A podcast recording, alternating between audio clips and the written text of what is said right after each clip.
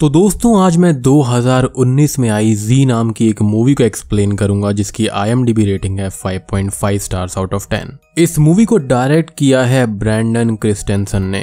इस मूवी का कॉन्सेप्ट काफ़ी ज़्यादा इंटरेस्टिंग है, जिसको देखने में आपको काफ़ी मज़ा आएगा। एंड दोस्तों, मैंने हाल ही में क्वीन ऑफ़ स्पेड्स नाम की एक मूवी को एक्सप्लेन किया है तो जाकर ज़रूर देख लेना link is in the description तो चलिए, अब बिना किसी देरी के चलते हैं सीधा वीडियो की तरफ़।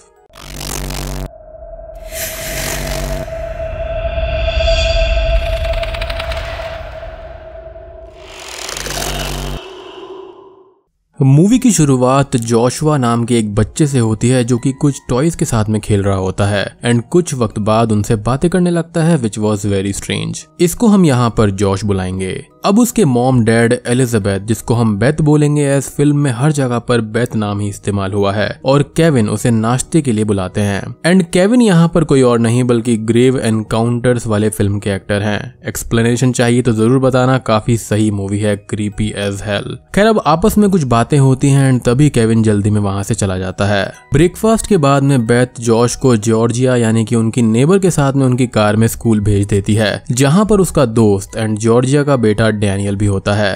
स्कूल में हम देखते हैं कि जॉश बहुत ही ज़्यादा चुप रहता है और क्लास में ध्यान देने के बजाय वो अपनी नोटबुक में कुछ ड्रॉ करता है। रात को फिर से जॉश घर में किसी और से बात करता हुआ नज़र आता है, जिसको बेथ एंड केविन देखते हैं। अब जॉश की एक आदत थी कि वो अपने रूम के डोर को ओपन करके सोया करता था एंड वो सोने से पहले गुड नाइट डैड मॉम कहा करता था। खैर, अब अगले दिन जॉश को स्कूल भेजने के बाद में बेथ की मॉम को दिखाया जाता है, जो कि काफ़ी ज़्यादा बीमार और बूढ़ी होती है।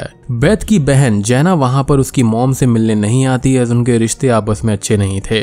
बेथ अब अपनी माँ के हाथ पर हाथ रखती है, उनका दुख बांटने के लिए बट स्ट्रेंजली वो अपना हाथ हटा देती है विच इम्प्लाइज की यहाँ पर रिश्ते आपस में ज़्यादा ही बिगड़ी हालत में थे। खैर, जॉश और उसकी फैमिली साथ में डिनर कर रहे होते हैं कि तभी जॉश अपने एक इमेजिनरी फ्रेंड के बारे में बताता है, कि वो अपने एक फ्रेंड से बातें करता है, जिसकी बातों को सुनकर उसके पेरेंट्स इस चीज़ को मज़ाक में लेने लगते हैं। उसके पेरेंट्स इस इमेजिनरी फ्रेंड का नाम पूछते हैं। जॉश अब किसी से चुपके से बात करके एक पेपर पर नाम लिखता है, नाम होता है जी या फिर जेड जैसा आप बुलाएँ। सब इस चीज़ को मज़ाक में लेकर इग्नोर कर देते हैं। अब जॉश अपने रूम में द फ्लोर इज़ लावा वाला गेम खेल रहा होता है कि बेथ उसे उसके इमेजिनरी फ्रेंड के साथ खेलते हुए देखकर थोड़ी चिंता करने लगती है। एज ये बच्चे के माइंड के लिए सही नहीं था। जिसके बारे में वो केविन को बताती है कि उसे कुछ गलत लग रहा है, लेकिन केविन इस बात को अभी भी एक मज़ाक के तौर पर लेता है, जिसके बाद में वो सो जाते हैं। सोते टाइम जॉश अपनी मॉम को इस बार गेट क्लोज करने के लिए बोलता है, क्योंकि जी को डार्कनेस पसंद है विच वॉज़ वेरी स्ट्रेंज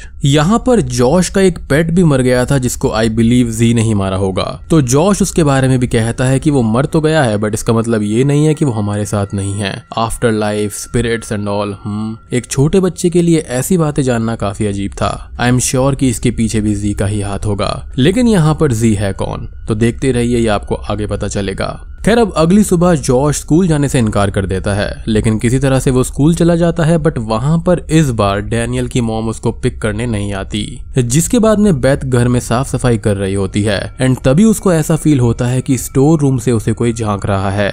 जब वो उसके पास में जाता है तो वहाँ पर सिर्फ़ एक ट्रेन थी जिसके ऊपर कुछ स्टिकर्स लगे हुए थे, जो कि अंधेरे में ग्लो कर रहे थे। मीनवाइल बेथ को जॉश की स्कूल टीचर फ़ोन करके उसे अपने पास में बात करने के लिए बुलाती है। वो जॉश के बारे में ये बताती है कि वो पढ़ाई पे ध्यान नहीं देता। सबसे बदतमीजी से बात करता है। कर्स वर्ड्स बोलता है, यानी कि गाली गलौज करना। और टीचर ने रेड कार्ड्स या फिर पेरेंट कार्ड्स पर कई बार ये सारी बातें लिखकर भेजी थी, जहाँ पर स्ट्रेंजली हर जगह सिर्फ़ केविन के सिग्नेचर्स होते हैं। अब मुद्दा ये था कि अगर पेरेंट्स इन कार्ड्स को साइन करके टीचर्स को दे देते हैं तो टीचर्स बच्चों को कुछ भी नहीं बोलते। और बैत ये देखकर बहुत ही ज़्यादा गुस्सा हो जाती है। केविन पर गुस्सा भी करती है कि वो उसकी पढ़ाई एंड लाइफ से खिलवाड़ कर रहा है। लेकिन केविन का स्लैगिंग एटीट्यूड था कि बच्चा है, छोड़ो। इतनी बड़ी बात नहीं है but Beth was clearly upset और जॉश इन सब बातों का ब्लेम ऑब्वियसली जी पर डाल देता है। अब इस जी कैरेक्टर की चिंता के चलते अगले दिन वो दोनों ही जॉश को उनके पुराने थेरेपिस्ट डॉक्टर सीगर से मिलने के लिए बोलते हैं, जहाँ पर वो सारी बातें बताते हैं कि वो कैसे अपने इमेजिनरी फ्रेंड से मिलता है और ये कि वो इस बात से जॉश के लिए काफ़ी ज़्यादा डर रहे हैं, जिस पर डॉक्टर बहुत नॉर्मली उन दोनों को ये कहता है कि वो गलत सोच रहे हैं और इन सब बातों को सुनकर वो अपना मन शांत कर लेते हैं। डॉक्टर का ये कहना था कि अगर बेथ और केविन उसके साथ में टाइम स्पेंड करेंगे तो ये इमेजिनरी फ्रेंड चला जाएगा। ये जॉश का अकेलापन छुपाने का एक तरीका है। वो कुछ मेडिसिन को भी प्रिस्क्राइब करता है एंड टेंशन ना लेने को बोलता है।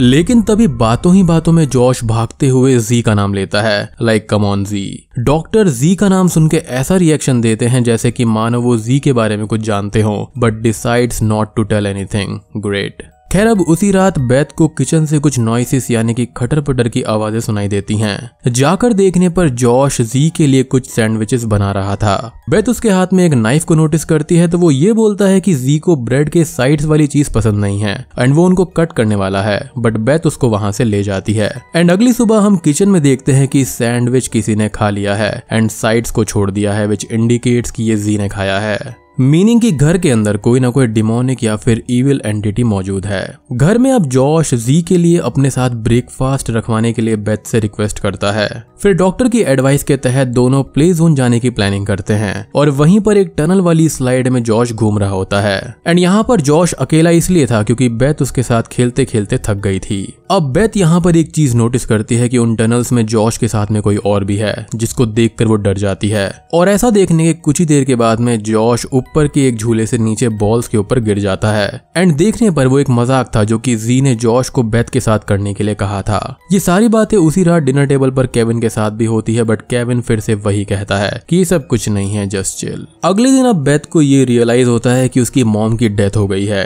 एंड इसके बाद वो फाइनली अपनी बहन से मिलती है। यहाँ पर हम जैना एंड बेथ के पेरेंट्स की एक फ़ोटो को भी देख पाते हैं। अब वो दोनों साथ में बैठे होते हैं कि बेथ को एक खिलौने की आवाज़ आती है, जो कि बार बार जी की आवाज़ कर रहा था और वो उस खिलौने को अपने पास रख लेती है। अब बेथ अपने बेटे के साथ खेलने के लिए कुछ बच्चों के घर में उनकी मदर से बात करती है, लेकिन सबको जॉश के बिहेवियर के बारे में पता चल गया था तो वो जॉश के साथ अपने बच्चों को खेलने के लिए नहीं भेजते। बेथ अब डेस्परेट होकर जॉश के साथ डैनियल की मॉम जॉर्जिया से मिलने जाती है, जहाँ पर वो ये बताती है कि जॉश ने डैनियल से कुछ गलत कहा है, जिसके बाद में वो रोता रोता घर पर आया था और इसलिए वो उससे दूर रहती है। बट तभी जॉर्ज जॉर्जिया के बेटे को सीढ़ियों से गिरा देता है। जॉर्जिया अपने बेटे को बचाने जाती है और ऐसा होते हुए देखकर बैथ बहुत ज़्यादा परेशान हो जाती है। जॉर्जिया बैथ पर चिल्लाकर अपने बेटे को हॉस्पिटल लेकर जाती है एंड क्लियरली यहाँ पर बैथ काफ़ी ज़्यादा अपसेट थी। बैथ केविन से ये कहती है कि इन सब चीज़ों के पीछे जॉश का हाथ है, लेकिन केविन इस बात को नहीं मानता। और अगली सुबह बैथ जॉश को इमेजिनेशन कंट्रोल करने वाली पिल्स को खाने में मिलाकर देने की कोशिश करती है, लेकिन जॉश नहीं मानता।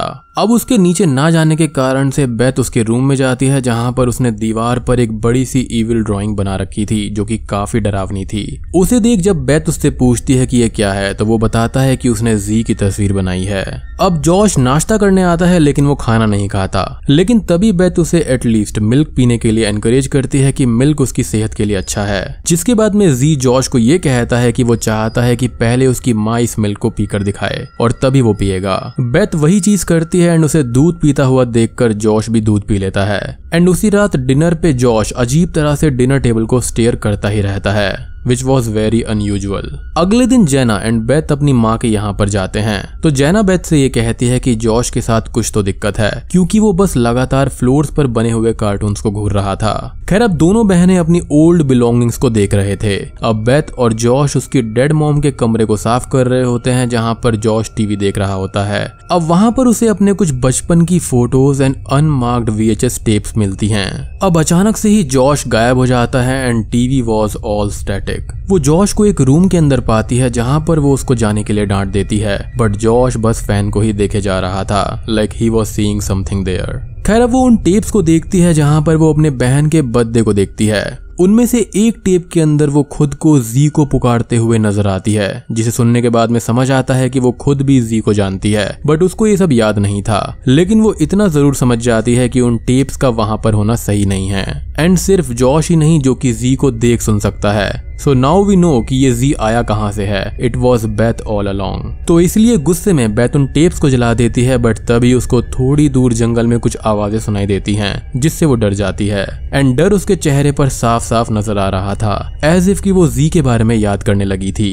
अगले दिन केविन जी की पेंटिंग को व्हाइट पेंट से कवर कर रहा था। And if you notice carefully तो इस ड्राइंग पर व्हाइट पेंट बेथ की धुंधली यादों को दर्शाता है, जिसके बाद में बेथ नाश्ते के लिए सबको बुलाती है। लेकिन जॉश बहुत ही ज़्यादा बीमार हो जाता है और इसलिए वो खाने पर ही वॉमिट कर देता है। जिसके बाद में बेथ डॉक्टर को कॉल करके ये बोलती है कि उन टैबलेट्स का साइड इफ़ेक्ट हुआ है। केविन गुस्से में ये सारी बातें सुनकर उन टैबलेट्स को फेंक देता है। बेथ पर बहुत ही ज़्यादा गुस्सा करता है। बट जब सेम चीज़ केविन ने की थी, तब उसको बड़ा मज़ा आ रहा था। अब क्या हुआ? खैर, आर्ग्यू करते टाइम बेथ ये कहती है कि केविन जॉश के लिए केयर नहीं करता। जॉश जो महसूस करता है, उसने वो महसूस किया है एंड उसने डैनियल को भी गिरा दिया था। बट केविन इन बातों को इग्नोर करके ये कहता है कि जॉश ऐसा कर ही नहीं सकता। Like blind kind of trust later on रात को वो अल्फाबेटिकल टॉय कुछ वर्ड्स अपने आप दिखाता है, जिसे देखकर बेथ उन वर्ड्स को नोट करती है। सबसे पहले वर्ड आता है बेथ फिर आता है इमेजिन जी तो अब बेथ बाट टब में शांति से बैठकर इमेजिन जी ऐसा कहने लगती है। अब बाट टब के आसपास खूब सारे कैंडल्स थे।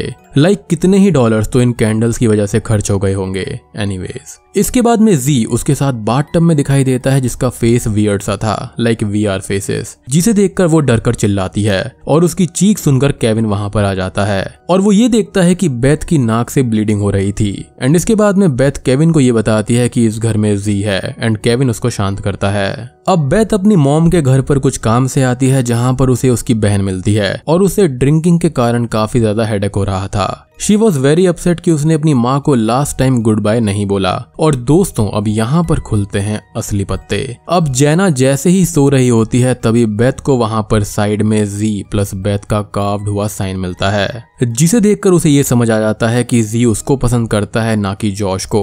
और जॉश तो एक मात्र ज़रिया है बेथ तक पहुँचने का।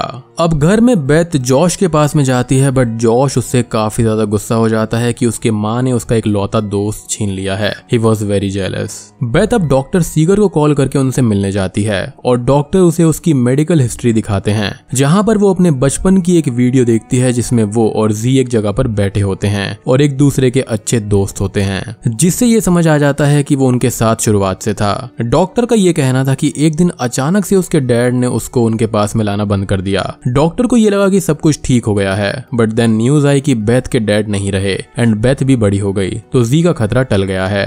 बट असल में जी का प्लान था कि वो बैथ के बड़े होने का इंतज़ार करेगा उससे शादी करेगा और फिर खूब सारे बच्चे भी करेगा। आई I मीन mean, बहुत ही ज़्यादा खतरनाक क्रीचर है। शायद उसकी दुनिया में अर्थ के कई साल कुछ मिनट्स या फिर कुछ सेकंड्स की तरह होंगे। अब इस बात को रियलाइज़ करने के बाद में बेथ केविन को कॉल करती है लेकिन वो उसका कॉल पिक नहीं करता। वो रास्ते में आते हुए कॉल्स को ट्राई करती रहती है बट केविन को जॉश के कमरे में आवाज़ें आती हैं। जिसे फॉलो करने के बाद में उसे वो जी की छुपाई हुई पेंटिंग दिखाई देती है। उसे देखकर वो कंफ्यूज हो जाता है कि आखिरकार ऐसा कैसे हुआ। और देखते ही देखते जॉश के टॉयज वहाँ पर बजने लगते हैं। और जी के पेंटिंग में बनी हुई आँखें अपने आप चमकने लगती हैं। जी अब उस पेंटिंग से बाहर आकर केविन पर हमला कर देता है। जब तक बेथ घर पहुँचती है, वहाँ पर उसको एक बहुत बड़ी आग लगी हुई दिखती है। और जब अंदर जाकर वो देखती है तो उसको केविन की लाश मिलती है। केविन को बहुत ही बुरी तरह से मारा गया था। वहाँ पर वॉल्स पर प्ले टाइम जी लिखा हुआ था और तभी जॉश अपनी जान के लिए मदद माँगता है। बेथ ये देखती है कि उसके पीछे जी है और देखते ही देखते जी उसको पीछे से अंदर खींच लेता है और रूम को बंद कर देता है। बेथ दरवाज़ा खोलने की कोशिश करती है लेकिन दरवाज़ा नहीं खुलता। लेकिन जैसे ही बेथ ये कहती है कि वो जी की है, दरवाज़ा अपने आप खुल जाता है। तभी बेथ जॉश को अंदर से लेकर बाहर भाग जाती है और अपनी बहन जैना के पास में ले आती है। अब वहाँ पर जैना को ये सारी बातें पता चलने के बाद में वो उसको जॉश का ख्याल रखने को बोलकर कुछ पैसे भी दे देती है और ये कहती है कि उसे जी को खत्म करना होगा। जैना यहाँ पर एक बच्चे की रेस्पॉन्सिबिलिटी को लेकर श्योर नहीं थी बट स्टिल वो मान जाती है। बेथ अब अपनी मोम के घर में पहुँचती है, जहाँ के दरवाजे बिना ताला खोले ही अपने आप ही बेथ के सामने खुलते हैं। मानो की जैसे जी उसका ही इंतज़ार कर रहा था। वो अब अंदर जाकर अपने पुराने बचपन के कपड़े पहनती है और जी के लिए ब्रेकफास्ट भी बनाती है, जो कि वो खा लेता है। लेकिन तभी वहाँ पर अब डॉक्टर सीगर उसकी मदद करने के लिए आ जाते हैं। वो उससे ये कहते हैं कि क्या वो सच में जी के साथ में रहना चाहती है एंड वो उसकी मदद कर सकते हैं। इन क्वेश्चंस पर बेथ आधे मन से हाँ बोलती है, लेकिन तभी डॉक्टर सीगर के पीछे हम जी को देखते हैं, जो कि बेथ को डरा देता है, और वो डॉक्टर को घर से निकाल देती है। डॉक्टर बाहर से ही ये कहते हैं कि वो जी को रोक सकती है एंड उसी ने जी को बनाया है। वही उसको खत्म कर सकती है। बेथ अब वॉशरूम में जाकर खुद का हाल देखती है, और खुद के माइंड को सेट करती है कि वो जी को खत्म करेगी। हम यहाँ पर यह भी नोटिस करते हैं कि जी का खुद का बिहेवियर एक पॉजिटिव बच्चे जैसा था। लाइक बेथ कुछ चीज़ ना करे तो गुस्सा होना। जो चीज़ चाहिए उसको पाने की इच्छा रखना। खैर बेथ अब अपने पूरे घर के दरवाजों और खिड़कियों को लकड़ी से बंद कर देती है ताकि जी जॉश तक ना पहुँच पाए। अब रात में बेथ अपनी फैमिली की फ़ोटो को फ़ोन में देख रही होती है कि तभी जी उसके पीछे आके उसके साथ में सो जाता है। एंड परहैप्स यहाँ पर इंटीमेसी वाला सीन भी है। हम क्लियरली देखते हैं कि वहाँ पर कोई ना कोई एंटिटी बेड में एंटर करती है। अब डर कर बेथ अपने फ़ोन को छुपा देती है और अगली सुबह उसका फ़ोन टूटा हुआ मिलता है। क्योंकि जी बेथ को खुद के लिए चाहता था और बेथ का फैमिली के प्रति अट्रैक्शन उसको गुस्सा दिला देता है। खुंदस में बैत अब चिल्लाने लगती है कि वो उससे चाहता क्या है बट नो आंसर्स एनीवेज अब रात को जी और बेथ हाइड एंड सी खेल रहे होते हैं बट बेथ आधे मन से जी के साथ खेलती है। तो जी उसको एक विजन दिखवाता है, जहाँ पर एक डोर खुलता है और वहाँ पर एक आदमी की डेड बॉडी बेथ को नज़र आती है, जो कि कोई और नहीं, बल्कि बेथ एंड जैना के डैड थे।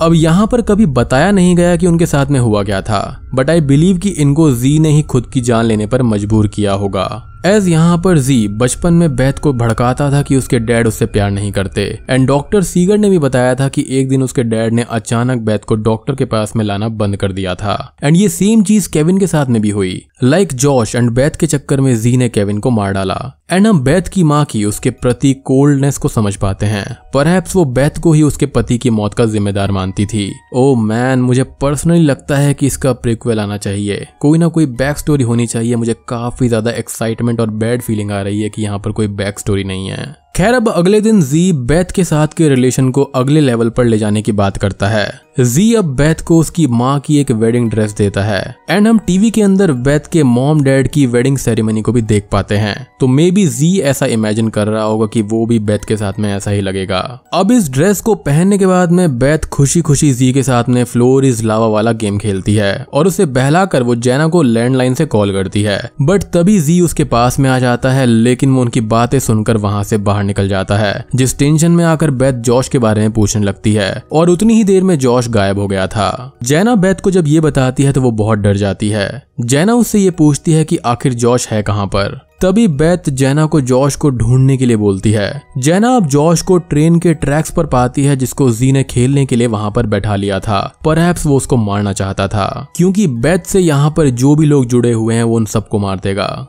खैर, दूसरी तरफ़ डॉक्टर सीगर इस बारे में पुलिस को इन्फॉर्म कर देता है और पुलिस एंड डॉक्टर वहाँ पर आ जाते हैं। डॉक्टर फिर से यही कहता है कि जी उसके दिमाग में है एंड वही उसको खत्म करेगी। अब बेथ रोते हुए ये डिसाइड करती है कि अगर वो खुद की जान ले लेगी तो जी भी मर जाएगा, क्योंकि आखिर में वो उसकी एक इमेजिनेशन है। तो अब जब पुलिस उसके घर में एंटर करती है तो वो बेथ को फांसी के फंदे पर पाते हैं जस्ट लाइक हिज डैड तभी वहाँ पर जैना कॉल पर यह बोलती है कि उसने किसी तरह से जॉश को बचा लिया है, क्योंकि बेथ के लटकते ही जी गायब हो गया। एंड अब जॉश यहाँ पर सेफ़ है। कॉल पर जॉश दबी सी आवाज़ में मॉमी भी बोलता है। वो जी के स्पेल या फिर दोस्ती के चक्कर से बाहर आ गया था। एंड यहाँ पर एक और चीज़ होती है कि बेथ किसी तरह से बच जाती है। अब हम फाइनली जॉश, बेथ और जैना को साथ में डिनर टेबल पर देखते हैं, जहाँ पर उसकी बॉडी पूरी तरह पैरालाइज्ड हो गई थी। खाना भी उसको जैना ही खिलाती है। जैना अब जॉश को सुलाने ले जाती है, तभी जॉश सबको गुड नाइट कह रहा था। और उसी वक्त वो जी को भी गुड नाइट कहता है। और बूम ये मूवी यहीं पर खत्म हो जाती है। तो दोस्तों, ये थी जी मूवी की कहानी। उम्मीद करता हूँ कि आपको ये फ़िल्म पसंद आई होगी। अब हम कुछ थ्योरीज एंड कंक्लूजन के बारे में बात करते हैं। तो सबसे पहली चीज़ कि जी खत्म हुआ या फिर नहीं, क्योंकि एंड में जॉश ने गुड नाइट जी बोला। तो मुझे ये लगता है कि बेथ ने जी को ट्रैप कर दिया है फॉर नाउ ऐसा इसलिए क्योंकि जी को डार्कनेस पसंद है। बट एंड में जॉश ने गेट को ओपन रखवाया। एंड बात करें कि उसने गुड नाइट जी क्यों बोला। इसके लिए हमको मूवी में पीछे जाना होगा। जब जॉश का पेट मर गया था तो उसने तब भी अकेले में गुड नाइट डैड कहा था, जबकि वहाँ पर उसके डैड नहीं थे। तो मे बी वो जस्ट जी को याद कर रहा होगा एज वो उसके साथ काफ़ी टाइम रहा था। अब यहाँ पर ये जी जो है, वो बेथ के बचपन का ट्रॉमा भी हो सकता है, जो कि उसने बचपन में अपने माँ बाप के साथ में झेला होगा। मूवी के अंदर बैक स्टोरी क्लियर नहीं करी गई है बट आई बिलीव की पक्का बेथ के साथ में कुछ ना कुछ एब्यूजिव हुआ होगा, जिसको उसके माँ बाप ने सप्रेस करवाया, जिसको ओवरकम करने के लिए उसने जी को इमेजिन किया। ये फ़िल्म बिल्कुल बाबा डूक फ़िल्म जैसी है। तो जी यहाँ पर रियल है या फिर बस एक इमेजिनेशन है, इस पर कमेंट करना मुश्किल है। दो आई बिलीव कि अब्यूज के साथ साथ जी भी रियल होगा, क्योंकि केविन की मौत ऐसे ही नहीं हुई। इवन डॉक्टर सीगर न्यू की क्या चल रहा है। बट सबसे बड़ा बेवकूफ़ यहाँ पर डॉक्टर सीगर था। उसने पहली बार में ही बेथ को देखते ही क्यों नहीं बताया कि वो भी वहाँ पर बचपन में आई थी एंड जी से उसने कैसे डील करा था। I mean it's just lame ऐसे कॉन्सेप्ट हमने पहले भी देखे हैं लाइक कम प्ले फ़िल्म का लैरी एंड मैंने उस फ़िल्म को एक्सप्लेन भी किया है so do watch link is in the description and personally first half काफ़ी ज़्यादा इंटरेस्टिंग रहा. माहौल में काफ़ी चिल्स थे एंड स्केयर्स भी थे. बट सेकेंड पार्ट थोड़ा सा डल लगा. मुझे इसके नेक्स्ट पार्ट में बैक स्टोरी देखनी है, अगर सेकंड पार्ट आता है तो।